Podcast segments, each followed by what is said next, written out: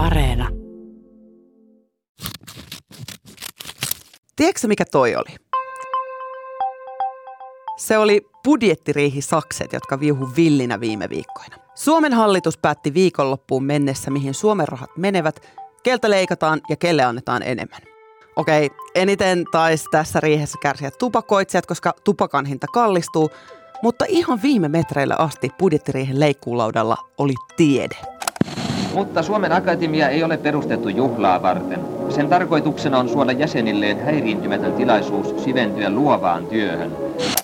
Uhkana siis oli, että Suomen Akatemia, jolta tieteentekijät ja tutkijat hakevat rahoitusta, joutuisi megasaksien viiltelemäksi ja menettäisi rahoituksestaan reilut 40 miljoonaa. Suomen Akatemia antaa rahoitusta vuodesta riippuen noin 300 miljoonasta 500 miljoonaa tieteentekijöille ja tutkijoille. Mutta sitten torstaina kuultiin ilouutisia tiede- ja kulttuuriministeri Antti Kurviselta. Hallitus löysi budjettiriihessä ratkaisun, jolla Suomen Akatemian myöntövaltuuteen kaavailtua 40 miljoonan leikkausta ei tarvitse ensi vuonna toteuttaa. Hetkeksi tieteilijät pyyhkivät otsiltaan valuvat hikikarpalot, mutta eipä kauaksi. Suomen Akatemian pääjohtaja Heikki Mannila manasi Hesarissa seuraavan. Aiemmin on käynyt ilmi, että vuotta 2023 koskevat leikkaukset olisivat jopa yli 100 miljoonaa euroa. Tämä on tieteen kannalta aika jäätävää kamaa. Koska jos rahaa leikataan noin paljon, sitä vähemmän tehdään tutkimusta. Yliopisto-opetus heikkenee. Se pienentää Suomen kilpailukykyä ja ylipäänsä osaamista ja keksintöjä ja menestystä ja läpimurtoja ja, ja, ja kun rahaa on jaossa vähän, tiedekeskustelussa nousee tietenkin esille se, että mikä tiede olisi sitten se absoluuttisen tärkein. Se, jonka menestystä voi mitata rahassa, kuten vaikka joku lääketieteellinen keksintö, tai se, jonka menestystä voi mitata valistavana. Mikä tiede on siis rahan arvoista? Tänään me jutellaan tieteilijöiden Tuomas Aivelon ja Erika Oberin kanssa, joiden tutkimusalat on hyvin kaukana toisistaan. Ja kysytään, miten tieteellä voi tehdä rahaa, minkälainen tiede on tärkeä ja voiko tutkia koskaan kylpeä rahassa. Mä oon Marjukka Mattila. Ja nyt takaisin Pasiaan.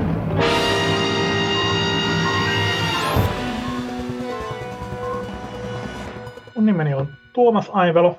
Opetus- ja kulttuuriministeriön luokittelussa mun tieteen alani on ekologia ja evoluutiobiologia. Mä oon tutkijatohtorina, toimin Helsingin yliopistolla ja olen ekologian ja evoluutiobiologian dosentti. Tuomas Aivelo on tullut varmaan tosi monelle tutuksi kuluneen puolentoista vuoden aikana virusuutisoinneista. Mutta Tuomas tutkii siis oikeastaan sitä, mitä isäntä yksilön sisällä tapahtuu, eli, eli loisia, jotka kuhisee eläimien ja ihmisten sisällä ja miten ne leviää yksilöltä toiselle. Hän on ollut muun muassa Madagaskarilla tutkimassa hiirimakien loisyhteisöjä ja Sveitsissä tutkimassa punkkeja ja niiden levittämiä tauteja. Nyt Aivela tutkii rottia Helsingissä. Mun nimi on Erika Oberi ja mä olen, tota, äh, mä olen sosiologi ja mä työskentelen Turun yliopistossa ja mun titteli on tota, erikoistutkija. Mitä sä sitten erikoistutkit? No mä erikoistutkin ulkonäköä. Hän on siis Erika. Erika väitteli taloussosiologiassa viime joulun tienoilla ja on tehnyt uraa ulkonäkötutkijana. Erika itse kuvaa itseään akateemiseksi vauvaksi, koska urallaan hän on suhteellisen alussa, mutta hän on silti ollut mukana kirjoittamassa kirjaa ulkonäöstä suomalaisessa yhteiskunnassa ja on nyt kirjoittanut toisen kirjan ulkonäöstä niin ikään, mutta kansainväliselle yleisölle. Erikaa ja Tuomasta yhdistää niin tutkius kuin myös se, että heille molemmille on arkipäivää apurahojen hakeminen. Tutkijoille on tuttua se, että palkkaa ei ole, vaan oma elämä rahoitetaan apurahoilla, joita haetaan jatkuvasti. Tutkijan ura ei ole kovin lineaarista. Tuomas Aivelo on edennyt dosentiksi, mutta se ei välttämättä tarkoita, että rahahana olisi tasainen virta. Aivelo kertoikin suoraan, mistä hänen tulovirtansa muodostuu mun omat tulolähteet on hyvin sekalaiset. Siis sillä että vitsillä joskus, joskus sanonut, että tavallaan että ne on eri kysymykset, että mistä saa rahaa, mitä työajallaan tekee ja mitä tuloksia loppujen lopuksi tulee. Ja, ja ne ei välttämättä ole missään linjassa toistensa kanssa, että et, et, et nämä kolme asiaa. Mun, mun omat, niin että et apurahoilla on pääsääntöisesti elättänyt itseni ja sitten välillä tehnyt erilaisia pieniä sivuhommia, joilla saa vähän lisärahaa tuntiopettajana toiminut yliopistolla. Koulutan esimerkiksi biologian opettajia meillä, luentoja, jonkun verran asiantuntijapalkkioita ja, ja niin edespäin, kirjoituspalkkioita, kun teen aika paljon tätä tieteen popularisointia. akateemisella urallaan Oberi on myös saanut kanssa tulonlähteensä useasta lähteestä, eli siis useamman eri suuruisen ja pituisen apurahan kautta. Lähdettyään viimeisimpään projektiinsa, joka on tämmöinen lippulaivahanki tutkijoineen, Eerikalle on kyseessä aivan toisenlainen tulonlähde ja työpaikka, mutta mitä se tarkoittaa? Se tarkoittaa sitä myöskin, että mä oon niin tavallaan työsuhteessa yliopistoon. Sillä tavalla se on niin ehkä, ehkä mun tähän mennessä akateemisen urani paras työpaikka siinä mielessä, että siinä on kaikki, niin kuin, että jos näissä niin kuin aiemmissa projektitutkijana tai niin kuin apurahalla, niin siinä ei ole mitään niin kuin työterveyttä eikä mitään muutenkaan niin kuin oikeastaan oikeutta muuta kuin, niin kuin käyttää yliopiston tiloja. Niin tässä on nyt, tässä mun uudessa työsuhteessa, niin saattaa kuulostaa niin kuin ei-akateemiselle yleisölle niin kuin kummalliselta, että ihminen iloitsee tavallaan siitä, että on työterveyshuolto ja, ja niin kuin saa lomarahoja ja, ja sinänsä, niin kuin, että voi olla kesälomalla ja kaikkea mahdollista muuta, mutta että tällaista on yliopiston arki.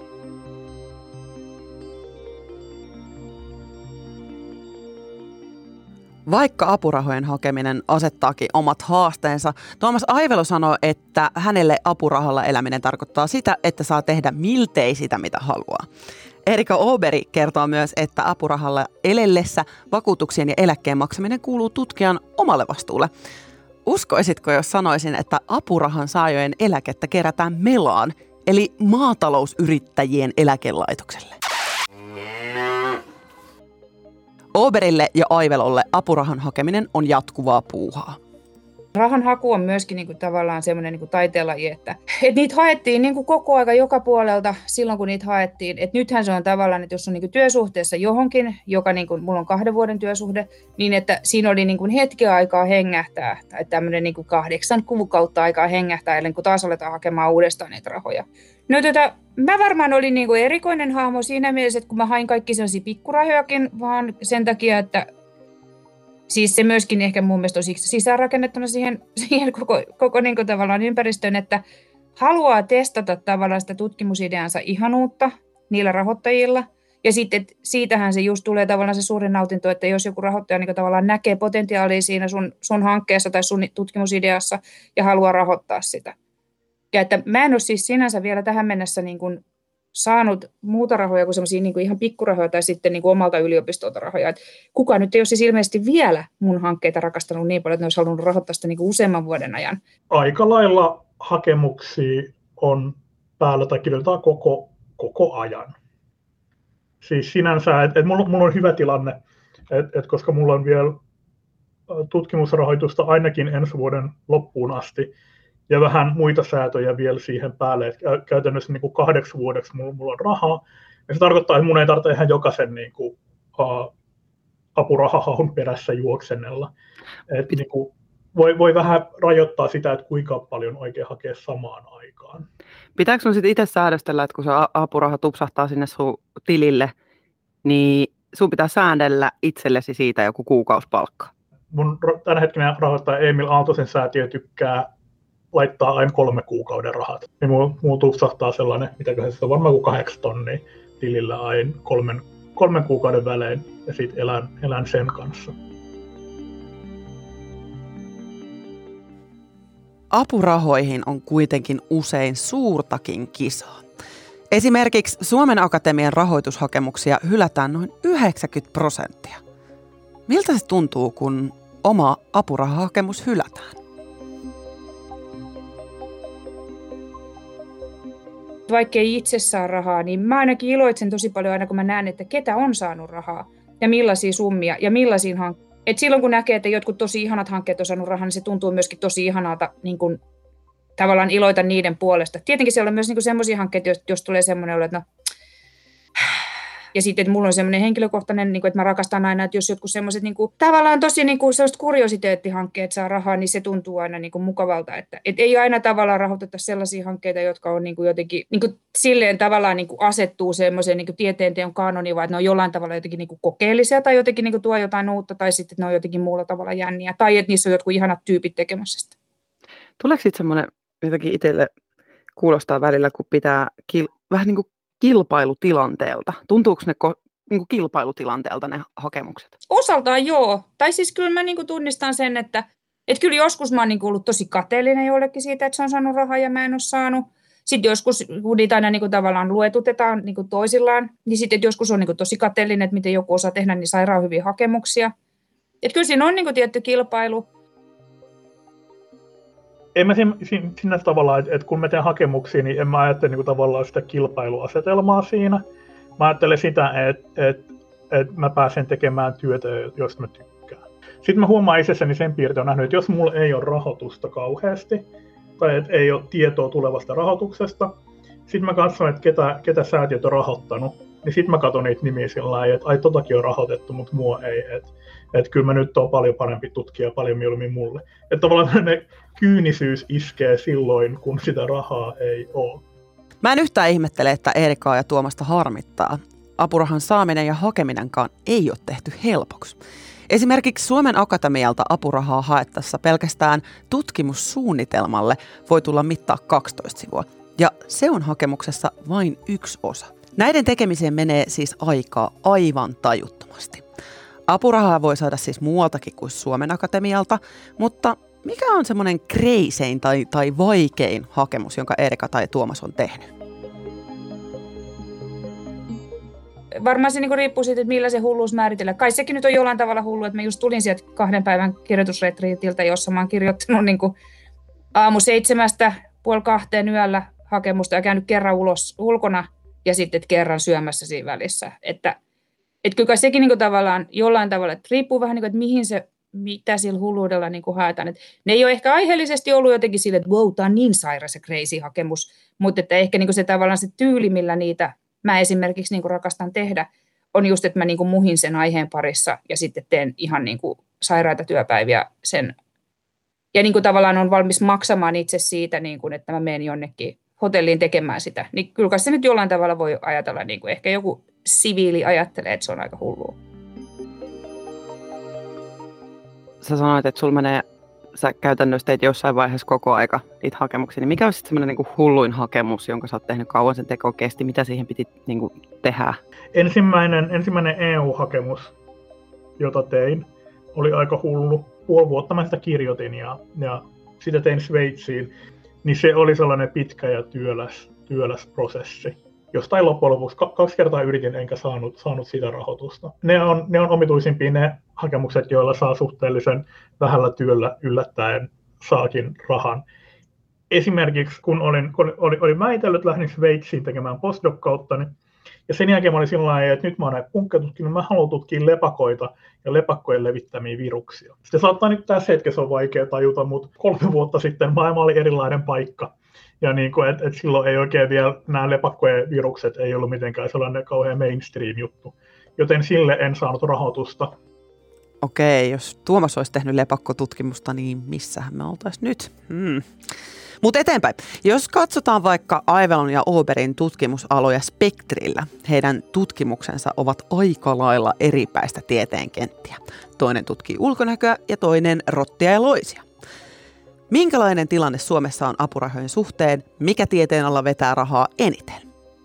Suomen Akatemian tutkimusrahoituspäätökset paljastavat, että apurahaa jaetaan joillekin aloille huomattavasti enemmän kuin toisille. Vuoden 2020 päätöksistä käy ilmi, että eniten rahaa annettiin viime vuonna biolääketieteen aloille. Se sai kaikista rahoista 9,4 prosenttia. Aivelon kentälle eli ekologia, evoluutiobiologia ja ekofysiologia rahaa tuli 2,6 prosenttia budjetista.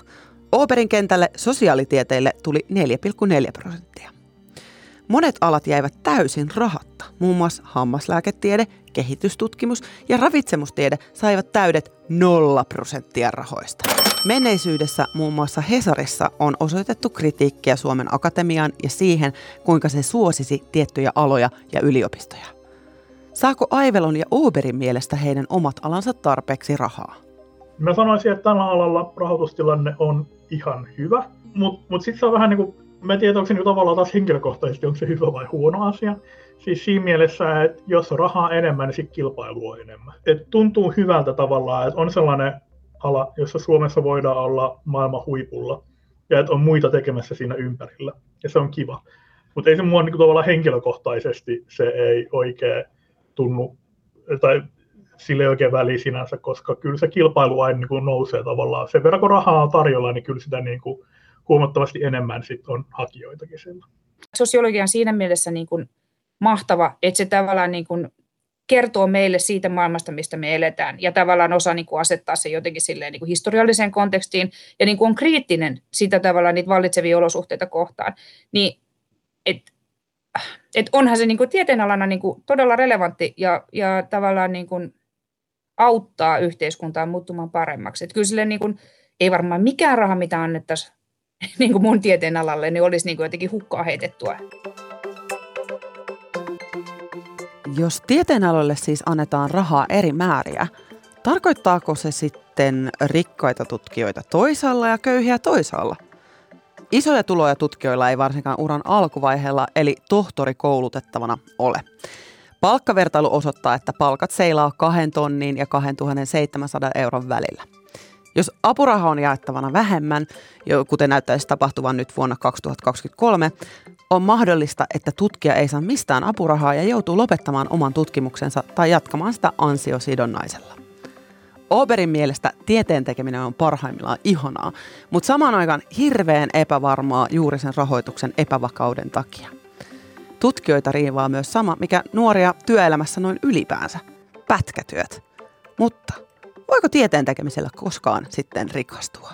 Kyllä mä aika epätodennäköisenä pidän sitä että tota, tietenkin siis on varmasti niin tieteenaloja tai niin jotain niin tavallaan, että on varmasti niin joitain tutkimusaiheita ja sitten joitain niin tyyppejä, joilla on mahdollisuus jotenkin niin tehdä sitä tiedettä sillä tavalla, että ne tavallaan etenee siellä portaikossa tai niin siellä yliopistohierarkiassa sillä tavalla.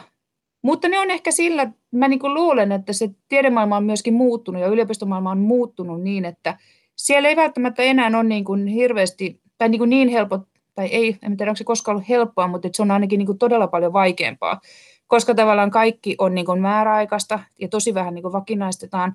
Itse en ole, en ole rikastunut ja tuskin tuun rikastumaan, niin kuin, koska mä oon myöskin lähtenyt sinne tiede, tiedemaailmaan niin myöhään, että mä kerkeen varmaan niin kuin eläköityä ja kuolla ennen kuin mun tavallaan akateeminen ura olisi riittävän pitkä siihen, että mä voisin saada siitä niin paljon rahaa ja niin paljon mainetta, että jotenkin en tiedä. Ei tälle alalle kannata lähteä rahan perässä. Mutta sitten tietysti kyllähän nyt tutkijoita löytyy muuallakin kuin yliopistolla. Et, et monet sitten lähtee yksityiselle puolelle, koska sieltä löytyy uh, vakaampi tai parempi palkka esimerkiksi löytyy.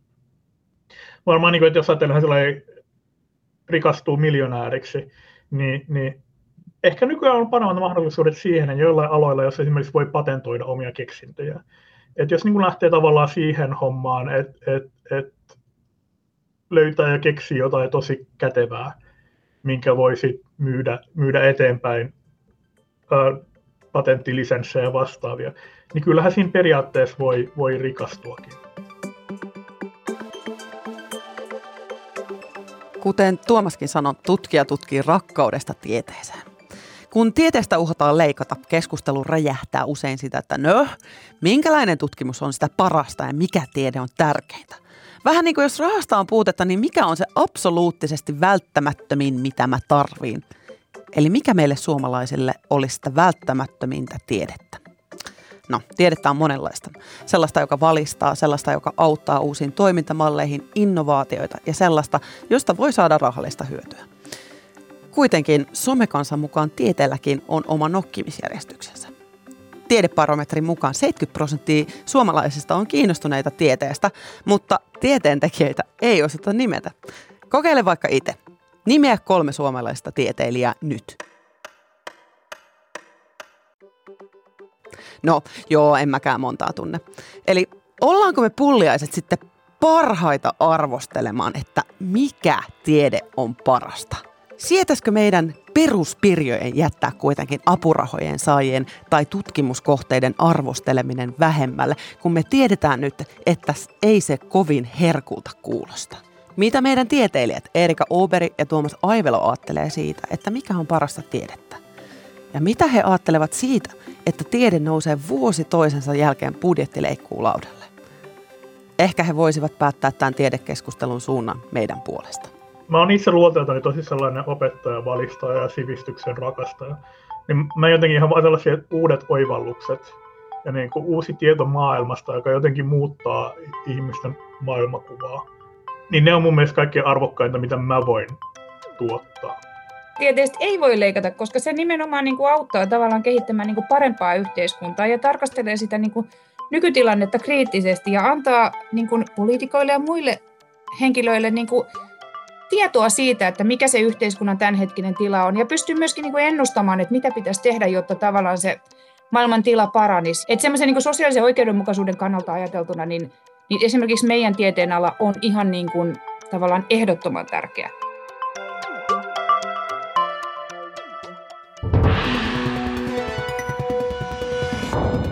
Kiitos, että kuuntelit äärimmäisen tieteellisen takaisin Pasilaan podcastin.